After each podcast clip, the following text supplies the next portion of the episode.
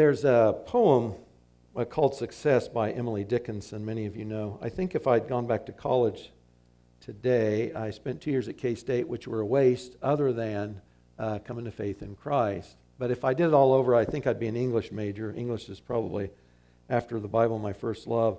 Emily Dickinson, though, uh, 1800s, a poet in the United States, you know, not well known until, frankly, after she died, but she, she, her gift was really sort of to condense thoughts. Most of her poems are quite short and pithy, piquant. They're, uh, she was a master at that. One of her poems, which I won't recite in toto, but is called Success. And she starts by saying, Success is counted sweetest by those who never succeed.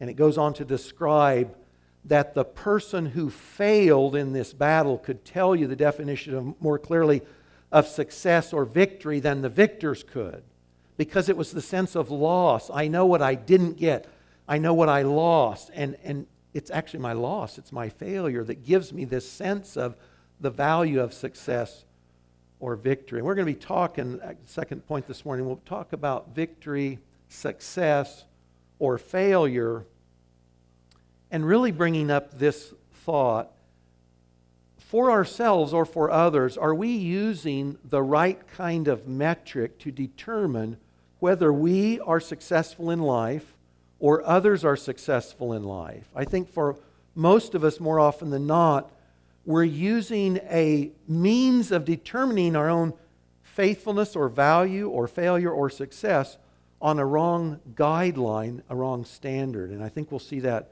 in spades morning, this morning in the text that we're in. And this is, by the way, the 37th message in the Heroes and Villains series. And you remember, we're looking at the heroes of the faith in the past because we're looking not at them as biographies so much as those key elements in their life in which we see Christ like faithfulness displayed. The life of Christ revealed in some aspect of their life and faithfulness. And of course, the villains are just the opposite, what we don't want. Those elements of life that we may see sometimes in ourselves or others that we don't want to encourage. This morning, we're looking at the Old Testament prophet Isaiah. He's probably the most famous of the Old Testament prophets.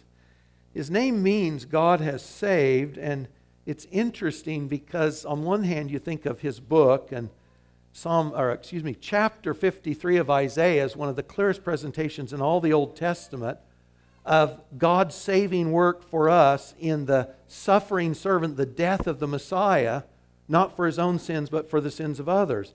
And Isaiah gives us that. But, but guess what in Isaiah's lifetime? Guess what he didn't see? He didn't see God's people saved.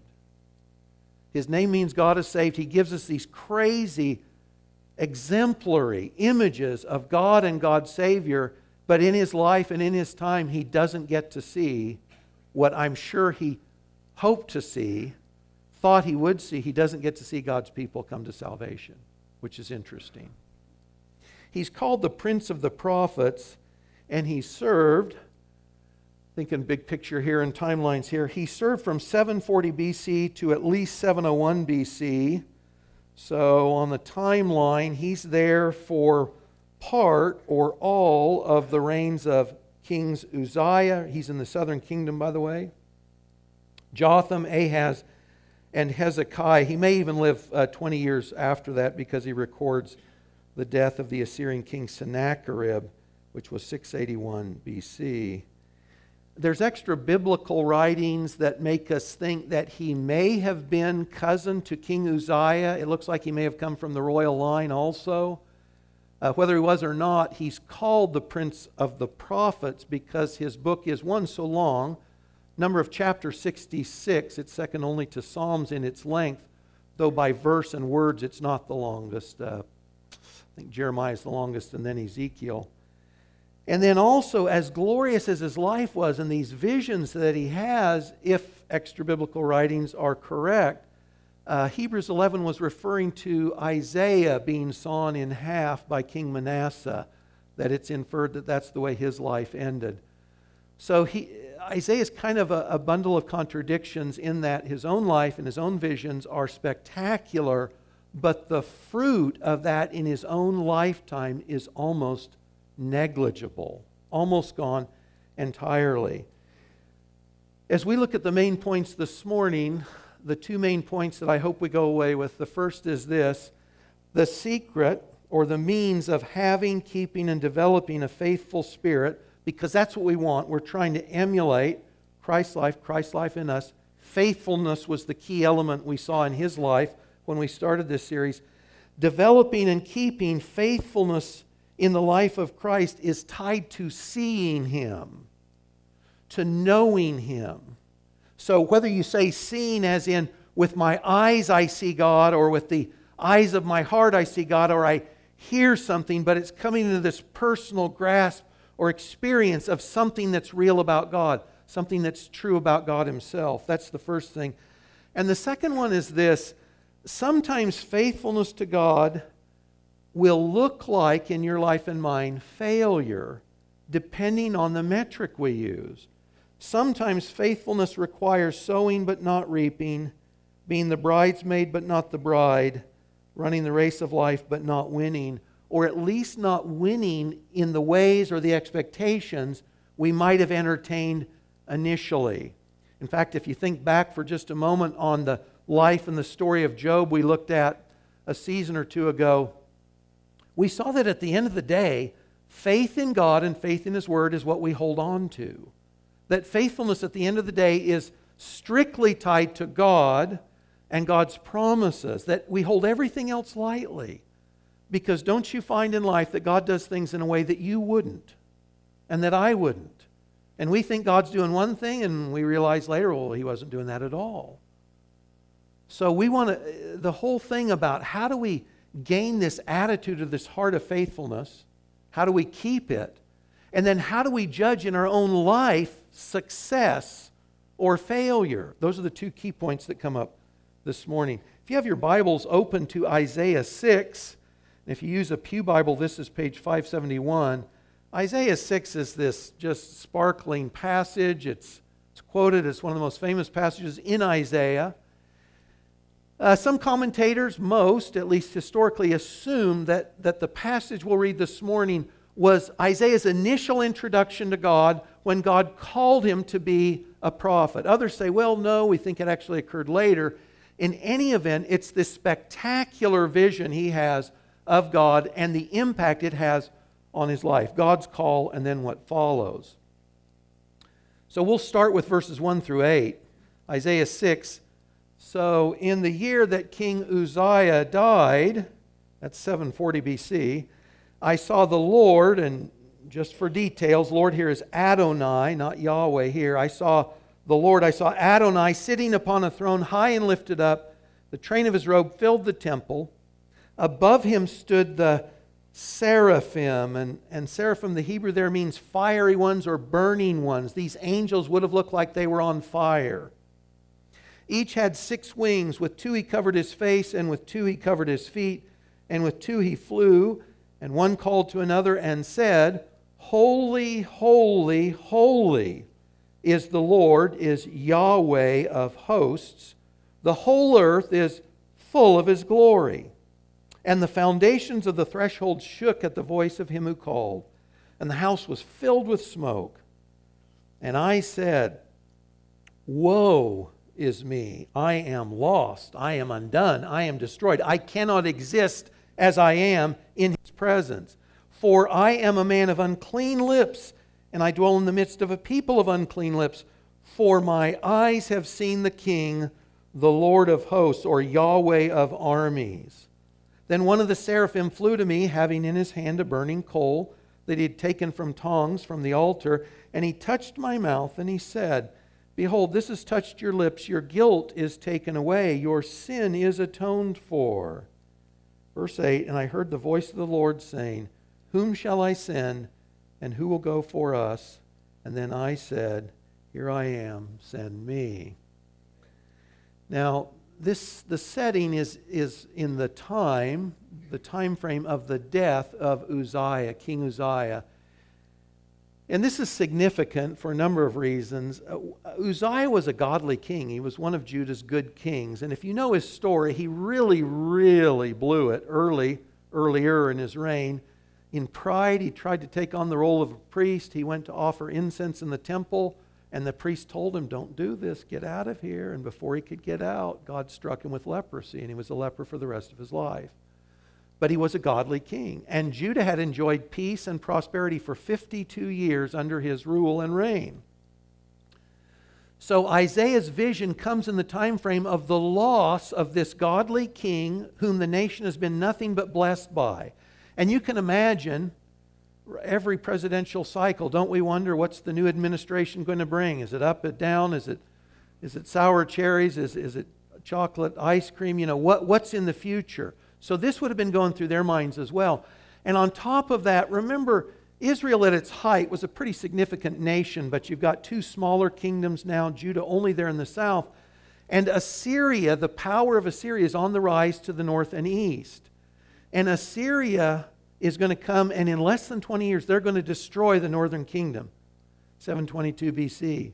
During Isaiah's ministry, Israel is going to go down. So, so you've got this thought, this question what's Judah going to be like under a new king? But also, with threats rising from the east, nations much more large than us, much more powerful militarily, what's our life going to look like? And that's the context, that's the scene into which God calls Isaiah to this heavenly vision. Most commentators, if you look this up, will say they think that this vision of Yahweh occurs in the temple in Jerusalem. And, and uh, that doesn't make sense to me. The text doesn't actually say. It uses the term temple, but if you look in both Hebrews and in Revelation, there's a temple in heaven as well. And the setting doesn't fit. So in this one, God's high and lifted up. There's no Ark of the Covenant there, there's no cherubim, there's seraphim. It seems to be a different setting. Whether it's on earth or in heaven, though, Isaiah is seeing God as he is. And there's an inference I'll mention a little bit in which this is not God the Father, but God the Son. This is Christ pre incarnate that Isaiah is seeing in his glory. And his first, the, the first thing that comes to him is he's up there, and, and I don't know if he felt like he woke up and now I'm in this setting, and but he hears those angels crying, Holy, holy, holy. Now, you know, for you and I, in the future, you think of Revelation chapter 4 and 5, when we get to heaven and we're in our redeemed bodies, uh, we're going to see Christ and we're going to say, Holy, holy, holy too. But, but what does Isaiah say? He doesn't say, Holy, holy, holy, does he? Because he can't. Because what has happened? As soon as he sees God, what does he know? He's holy and I'm not. And all Isaiah can initially think of is his own sin. Because he sees God as he is, and the seraphim say that most basic truth element about God He's holy. You know, if you come from a religious background, holy can sound like a very narrow term, and, and sometimes it's not helpful. So we would say something like, God is the absolutely most perfect, unique, person, force, presence, power in the universe. No one else, nothing else remotely compares with him. So it's not just that he's without sin, it's his magnificence, his perfection, his overawing presence alone. We can't even stand there, we can't get there. So all Isaiah can think of initially is he's holy and I'm not, he's perfect and I'm sinful. And so he says, the seraphim, they're crying out God's praise. He's holy, and he can't. And he says, I'm a man of unclean lips. Now, if he's already a prophet, he's characterized by the words of his mouth. And if he's not, we know that briefly he's going to be called to be God's messenger, to speak God's word. And the first thing he says is, My lips are unclean. I can't be God's messenger. I can't speak the truth. I'm not what I should be. And by the way, no one else is either. And remember, Isaiah was a godly guy. The best among us, this godly guy's before God, and he says, I am undone. I can't continue to exist as I am in God's holy presence. He's overawed by God, but God's presence makes him realize that he is deficient, that he's morally deficient, that he's sinful. And he says it's occurred because he has seen the king in his glory. Now, to Isaiah's cries of his own sinfulness, one of the angels takes a coal from the altar, touches his lips, and tells him that his sin is covered, that it's atoned for. God has taken away his unworthiness. And this is, this is important, isn't it? You know, one of the things we struggle with as Christians, as believers, you know, you hear the message of the gospel God's holy, we're not, we're sinful, we need somebody to cover our sin. And we say, think of Romans 8, you know, there's therefore now no condemnation for those who are in Christ Jesus. But don't you feel that you still suffer the pangs of sin or guilt? You got to remind yourself again and again Christ's atonement is enough. Well, Isaiah got it. So when the angel says your sin is atoned for, he got it. And we know he got it because now, when God speaks, and God is held off till now, before we hear God's voice, because now God's going to speak, and Isaiah will be able to respond because he knows his sin has been covered. So now he's able to stand in God's presence and have this interaction with the holy God who's so different from him. So you get to verse 8. Now I hear the voice of the Lord. Whom shall I send and who will go for us? And, and I think we're meant to see again, instead of the Jerusalem temple, the courts of heaven. This would be like the story of Micaiah back in Kings where God's holding court. It'd be like a king in his courtroom. And he says, Hey, who shall I send to deceive King Ahab? Because I want to get rid of him. And it's sort of this Q&A in this court, court setting where he's the king. And here he says, he's not speaking directly to Isaiah. It's like he says, I wonder who I could get. I need someone. I need a messenger. I wonder who, who I could get. And in my mind, it's a little comical because I think Isaiah just pops up like a jack in the box. Because then what does he say? He says, Hineni, here am I, send me. And the Hebrew is just send. I'll go. He just pops up and he says, I'm your man. Now, what's happened? The, the, the order here is key, isn't it? He sees God as he is. He's holy and he realizes his own sin. And then God says, I can take care of that. I'm going to atone for your sin. And then when God says, and by the way, I need a messenger, then Isaiah pops up and says, I'm your man. Faithfulness for you and I always starts with the gospel. Right? We talked about this in Sunday school today. We cannot be faithful apart from that initial faithfulness to see something of God's value, worth, and holiness, acknowledge our own sin, and receive the gift of atonement that Jesus offers us through his death and resurrection. So, any first faithfulness is always a response to the gospel. And that's what you see here in Isaiah 6. God's holy, I'm not, he's atoned, and now I'm good. And that's exactly what you see with Isaiah. So, when God speaks, his conscience is clear. And he sees God's worth.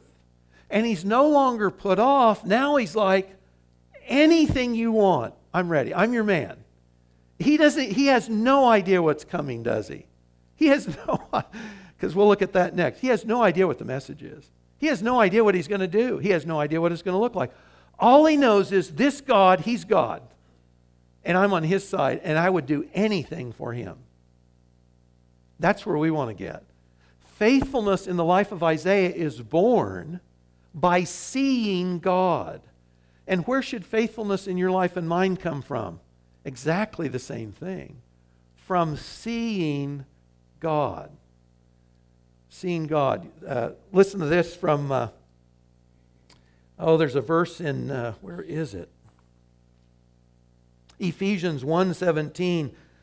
Uh, the God of our Lord Jesus Christ, the Father of glory, may give you the spirit of wisdom and revelation, not wisdom and revelation for their own sake, but in the knowledge of Him.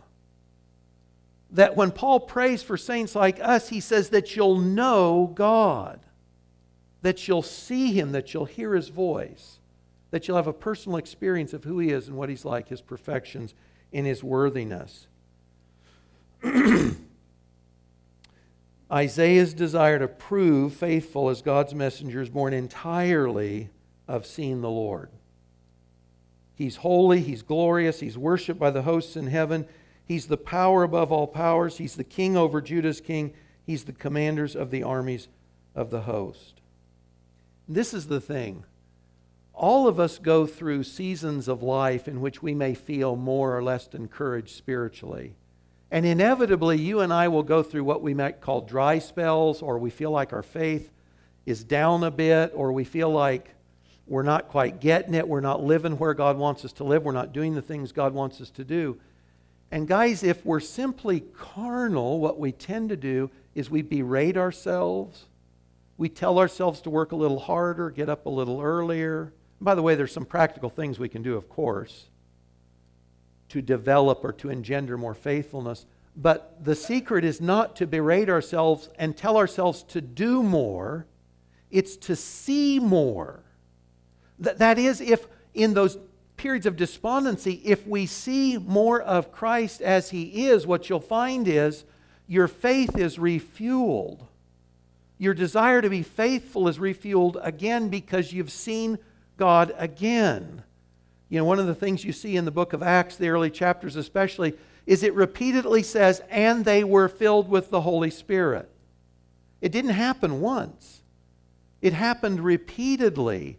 And you and I, some people compare their spiritual life. I'm getting my tank refilled on Sunday morning. I go to church to have my tanks refilled. Well, in some ways, that's a good analogy, isn't it?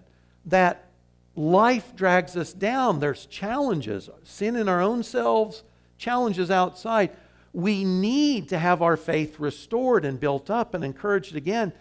We do so by seeing Christ more fully or by seeing him again, or by understanding some element of his nature or his perfection. That's what we need. So we don't beat ourselves up. You know, when people see God in the scriptures, you think of transformation. Jacob was the trickster, he was the heel grabber, he was the deceiver. But once he's seen God and wrestled with the angel of the Lord, he becomes the prince of Israel. And you remember with Moses, too, Moses starts out as a murderer and then a coward. And then he becomes Israel's prince. He becomes the mediator of the covenant. He's the guy like Isaiah that sees God high and lifted up. And just similarly, also in both of these accounts, there's fire, the mountain shakes, the threshold shake. It's very similar. God's appearance to Moses on Sinai, very similar to Isaiah's seeing God high and lifted up in heaven but it's seeing the Lord that engenders the faith. So that's what we want to do. And that's what happens to Isaiah also. He becomes the prince of the prophets because he sees God as he is. So faith starts that way. I'd say, too, uh, Kathy had an experience, I think, before she was a Christian. She was looking for the solution. How do I know I'm going to heaven? How do I know I'm okay with God? And I don't remember what the setting was, but she met an older gentleman who she determined later was a Christian. And I don't remember the context or the content of the conversation, but the guy had a piece of pie and he told her, This is a delicious piece of pie. And I'm eating it and I can describe it to you, but you'll never know what this pie tastes like until you taste it. And you think of something like Psalms taste and see that the Lord is good there has to be that personal experience. And that's what Isaiah had, and that's what we need. And we don't need it once, we need it once and again and again and again. And guess how you get that primarily? How do we see Christ most regularly? We read our Bible. Thank you. We read our Bible. We can read the Bible for all kinds of reasons, and it's full of wisdom and it's great literature. There's a number of things We've said this before. The first and the preeminent reason that we want to read our Bible is because we meet Christ there. It's because we see God as He is in the pages of Scripture He's recorded for us. We meet God there. There's another place we meet God too, and it's here on Sunday mornings. A lot of Christians undervalue the estimate of simply gathering as the church. God makes promises to meet with us corporately that he doesn't make to us singularly. So God inhabits the praises of his people as in psalms, which are sung, of course, were sung in the temple corporately. God promises to meet with us when two or three gather together in a way that's not true of us individually. And when we interact around the scripture and when we meet together around the Lord's Supper, when we sing those songs together, the truth, God shows up, God reveals himself to us in ways that don't happen on our own. And the last thing I'd say, looking for Christ in the Bible, looking for that intimate encounter with God in the pages of Scripture, meeting together is also just to pray and ask, Lord, would you show me more of yourself? As I'm in the word and as I'm gathering with the saints, Lord, would you show me more of yourself? And He will, because He delights to do that for us to get to know Him more deeply. One of the places, too, by the way, if, if your dapper's been down lately, if you just pick up Isaiah and start at chapter 40 and read a little bit, you'll just be overwhelmed by the magnificence of God. Or read Job 38 through 42, or read Revelation 19 through 22. God in His grandeur, His majesty, His power, His perfection. You'll be challenged, you'll be encouraged, you'll be built up as you think about Him in the way that's really true of Him. So, for ourselves, have we ever seen for ourselves that, that I have a sin issue I can't do anything about, but God has? Have I ever taken that first act of faithfulness in simply receiving the forgiveness God's made abundantly available for me through Christ? And the second one, if that's happened, Isaiah's sins are covered. Am I serving God in the ways I know to now? Now, we'll learn and we'll grow, and the ways we serve God may change over time. But as God's messenger, as God's son or daughter or servant, am I serving now in the ways I know my Father wants me to? Friends, every Christian has been gifted, spiritually gifted, has the Holy Spirit, has a call from God on your life to serve in one way or another. And by this, I don't mean ministry like it's a separate function, right? So if a Christian's serving, we're ministering, right? So there's no distinction in God's economy. If you go to work 8 to 5, is that ministry? I hope it is. Otherwise, what are we doing? Are we serving God at our job, at our school, in our friendships? Of course. God has a call on all of us. Are we serving God in the ways we know to at this point in our life? And if we're not, why not? What has come between us and that kind of enthusiasm Isaiah had? Because he saw God and says, I want to do anything you want. Anything you need, you let me know I'm your man. So ask yourself that question if you're not currently serving. That could be as a housewife, right? That could be changing diapers. That could be serving here, fright, fight, night, here Friday the 13th. By the way, yeah. Yeah, so it could be anything and everything. Uh, uh, just sit back and just enjoy this for just a second. When I grow up, I want to file all day. I want to claw my way up to middle management. Be replaced on a whim. I want to have a brown nose. I want to be a yes man. Yes woman. Yes, sir. Coming, sir. Anything for a raise, sir. When I grow up, when I grow up, I want to be underappreciated. Be paid less for doing the same job. I want to be forced into early retirement.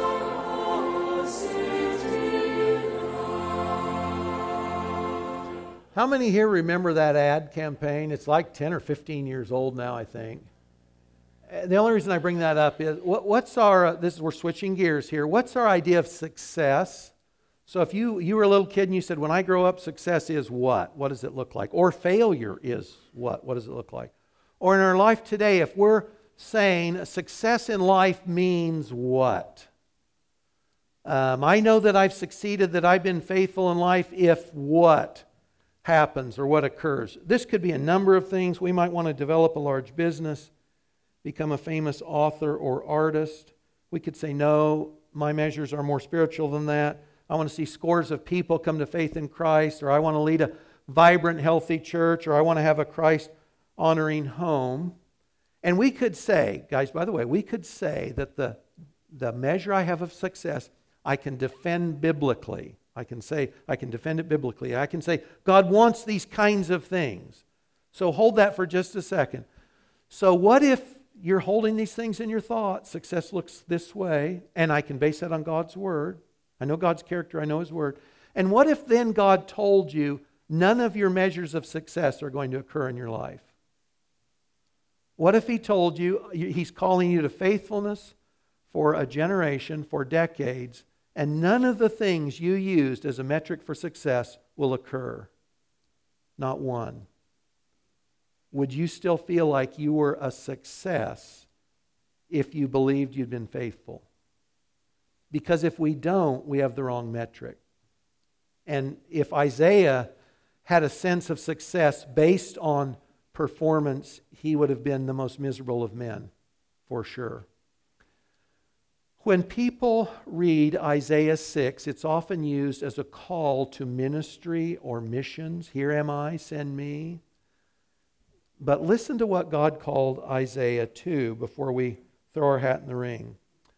So, Isaiah's, I'm a sinner. I get it. I've seen God. My sins atoned for. I'm good with that. And I've seen God. And He says, I need someone. And so I pop up and I say, I'm your man. Okay, now this is His ministry. This is his message. Start at verse 9, Isaiah 6 through 13. So God says, Go, you're my man, you're my messenger. Go and say to this people, here's your message. Keep on hearing, but don't understand. Keep on seeing, but don't perceive. Make the heart of this people dull, and their ears heavy, and their eyes blind lest they see with their eyes, hear with their ears, and understand with their hearts, and turn and be healed. That's a strange message. Doesn't God want people to be saved? Because He says elsewhere He does, but this says they're not going to be. So Isaiah hears that, and I think he's scratching his head. And so he asks a question. He says, Well, okay, well, how long is this going to last? This thing that they hear but they don't get it, they see but they don't perceive. How long is that going to last? Like, is that for one year? Or is that for next month? How long is this going to last, Lord? So the Lord said, Until cities lie waste, without inhabitant, houses without people, the land is a desolate waste, and the Lord Yahweh removes people far away, and the forsaken places are many in the midst of the land and though a tenth remain in it, it will be burned again. Like a terebinth or an oak whose stump remains when it is felled, the holy seed is its stump. So God says, Okay, you're my messenger, here's the message. They're not going to believe. You preach my message, and they're not going to believe. And Isaiah says, Well, okay, well, how long? Well, until there's absolute devastation and destruction. So he says, First, I'm going to take nine out of ten people out in judgment. And then the one tenth left, I'm going to burn them like a stump. I'm going to cut a tree down, and then I'm going to burn the stump. So, to the question, how long, Isaiah's like, well, I don't know.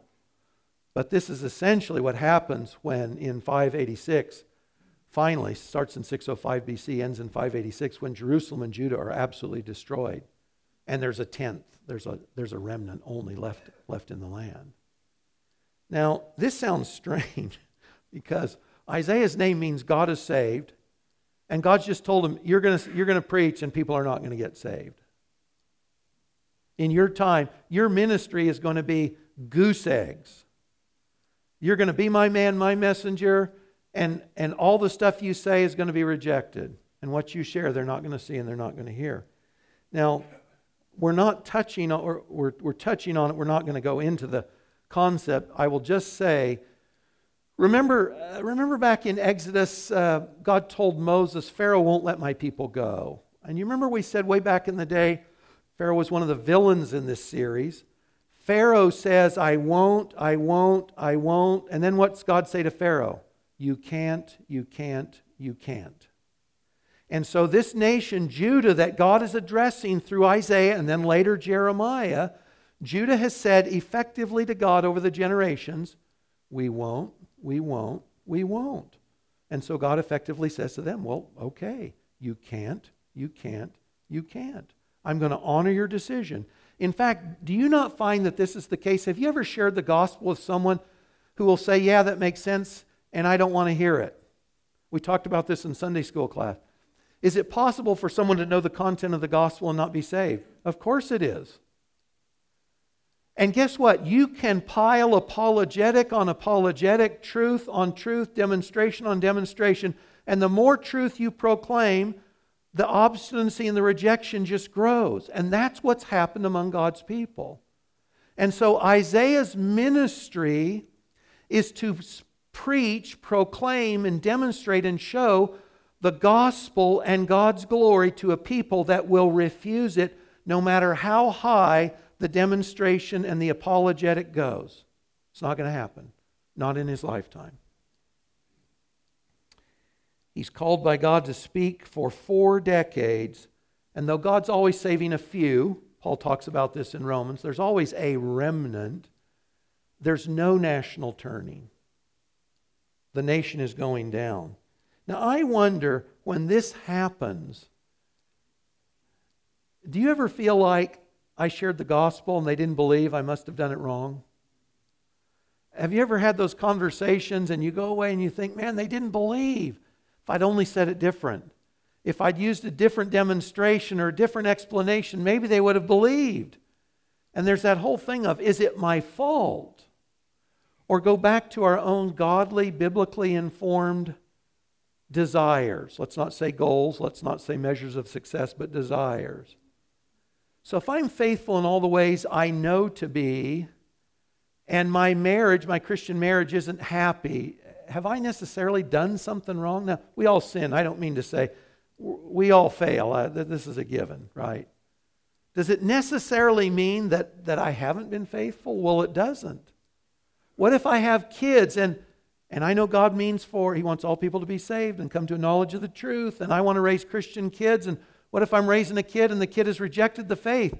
Do I say, my parenting was deficient. I thought I was doing it right. I thought I was being faithful, but I must not have because I'm basing that on the results I'm not seeing. You see where this goes. You and I can have all kinds of godly desires that we may never see accomplished in our lifetime. And if our understanding of success, as God counts it, is based on results, you and I are in trouble. And so was Isaiah. By the way, does that sound familiar? The prince of the prophets walks among God's people and his message is rejected. Does that sound familiar? You remember John 1:11? So did Jesus was Jesus a failure? Now by metrics of the world when Christ was crucified and buried, he did look like a failure for sure. Right? Because you, you had this three and a half year and things look good and he's accumulated all these people, but then he's not a very good promoter because when he draws a crowd, he makes a way to offend them and send, send them away. You know, he's clearly, he's got a different measure of success, doesn't he? But John 1.11 says he came to his own and his own received him not. Just like Isaiah. In fact, in John 12, Isaiah is cited twice by the Apostle John as he records the nation's rejection, not of Isaiah, but of Jesus, of God in the flesh. 37 through 40 in John 12. Though Jesus had done so many signs before them, they still didn't believe in him. So that the word spoken by the prophet Isaiah might be fulfilled. Isaiah 53 Lord, who has believed what he heard from us, and to whom has the arm of the Lord been revealed? Remember that there was qualitatively, effectively, no difference between Israel hearing Isaiah and Israel hearing Jesus. It was God's word that was being spoken in both settings. Verse 39 continues, Therefore they could not believe. For again Isaiah said, He has blinded their eyes, hardened their heart, lest they see with their eyes, understand with their heart, and turn, and I would heal them. That's Isaiah 6. So the prince of the prophets, Isaiah, he sows but he doesn't reap. It's like a woman in labor, but there's no delivery. But that's just like Jesus in the earthly initial ministry. He speaks God's word and he's rejected by the nation he came to save. In fact, you remember the lament in Luke's gospel Jerusalem, Jerusalem, the one that slays the prophets. I would have pulled you under my wings like a hen does. I would have pulled you, but you didn't know. This was it. I was it. And so your city is left to you. You're left to yourself desolate. That's what happens when we reject God. This is the thing at the end of the day Faithfulness is success. Faithfulness in and of itself, faithfulness to God, to God's call, is success, no matter what follows. This should be liberating for us. And I, I, don't mean falsely that if I'm obeying God in the ways I know to, if I'm being faithful in the ways I know God has called me to, and I'm not seeing the results I expected, I don't have to beat myself up because results are God's. Our only call is to be faithful. You and I probably revere the prophet Isaiah, And if you've read his book, you love his book. Now, if you get through the prophetic portions of the, the nations and you say, Gosh, I'm not sure what that looks like, that's fine. But you read Isaiah 40 through 66 and you'll be jazzed. You would never say he was a failure.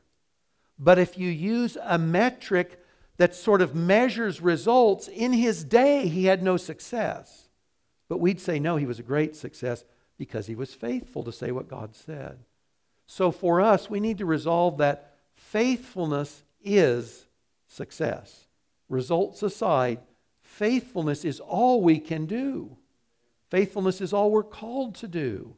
If we do everything but be faithful, it's worthless. But faithfulness to God's call on us, the faithfulness alone, that is success. So, guys, it's seeing the Lord that actually gives us success initially, or success in the sense of faithfulness. And we don't beat ourselves up. We, we look to Christ. Every time you find yourself in need, we look to Christ for whatever it is that we need for additional measure of grace or faithfulness. So it starts in salvation when we simply receive the gift. When we're enduring temptation, think of Hebrews 12 2. That's what Jesus did. He endured temptation on the cross, but he counted the joy. We see that same thing in him. When we feel crushed by the burdens and the weights of life, and you will at one time or another, I love the Matthew 11 28 through 30. We come to Christ because Jesus said, I'll give you rest. I've got a better way. I'll lighten your load. I'm meek and lowly of heart when we feel insignificant. I think this is a, a, key challenge for all of us. It's like I see the big wide world. I'm not famous. I don't affect tens or hundreds or thousands of life. I'm insignificant. And I say, well, you know what? If that's the case, I'm in good company. Listen to this from Isaiah 57. Thus says the one who is high and lifted up. That's Isaiah 6. Who inhabits eternity, whose name is holy. I dwell in the high and the holy place. He says, I am that one in Isaiah 6. I'm high and holy, I'm exalted, and I'm lifted up. And by the way, who else do I hang out with? And also with him who is of a contrite and lowly spirit, to revive the spirit of the lowly and to revive the heart of the contrite. If you feel lonely, if you feel down, you're in a perfect place to see more of God. And last, when you feel like your faith has simply failed, and guys, almost everyone almost every one of us will come to some point in our life in which we're asking, is it really true? Does this stuff really work? Is this really what I can base my life on? You know, Francis Schaeffer, who's remembered as this titan of apologetics a few decades ago, when he went to Europe post World War II, he had a falling out of faith. He didn't know if he was a Christian anymore. And he went back into the barn there in the hills of France or Switzerland, wherever it was relative to the border, and for about a month, he just had it out with God. And, and after that, he concluded God's real. He's the only thing, and I can base my life on him. But he'd come to an end of faith as he knew it. He needed to see God again in a different way than he had before, or he couldn't go on. And you may find yourself there someday too, where it feels like your own faith has failed. If that happens, read Isaiah 40, verses 29 through 31, because he gives power to the faint. To him who has no might, he increases strength. Even youths faint and grow weary, young men fall exhausted. Those who wait on the Lord gain new strength. They mount up with wings like eagles. They run and they're not weary. They walk and they don't faint. See, it's always tied back to embracing, to seeing, to experience more of the life of God in Christ. It's the beginning of faithfulness. It's what sustains our faithfulness no matter what else is going on in life. Well, if you would, as the worship team comes up, let's read from Isaiah 61 together. This is uh, who we are as members of the bride of Christ, and this is certainly our future as well. Read with me, if you would. I will greatly rejoice in the Lord. My soul shall exult in my God, for he has clothed me with the garments of salvation. He has covered me with the robe of righteousness as a bridegroom decks himself like a priest with a beautiful headdress, and as a bride adorns herself with her jewels.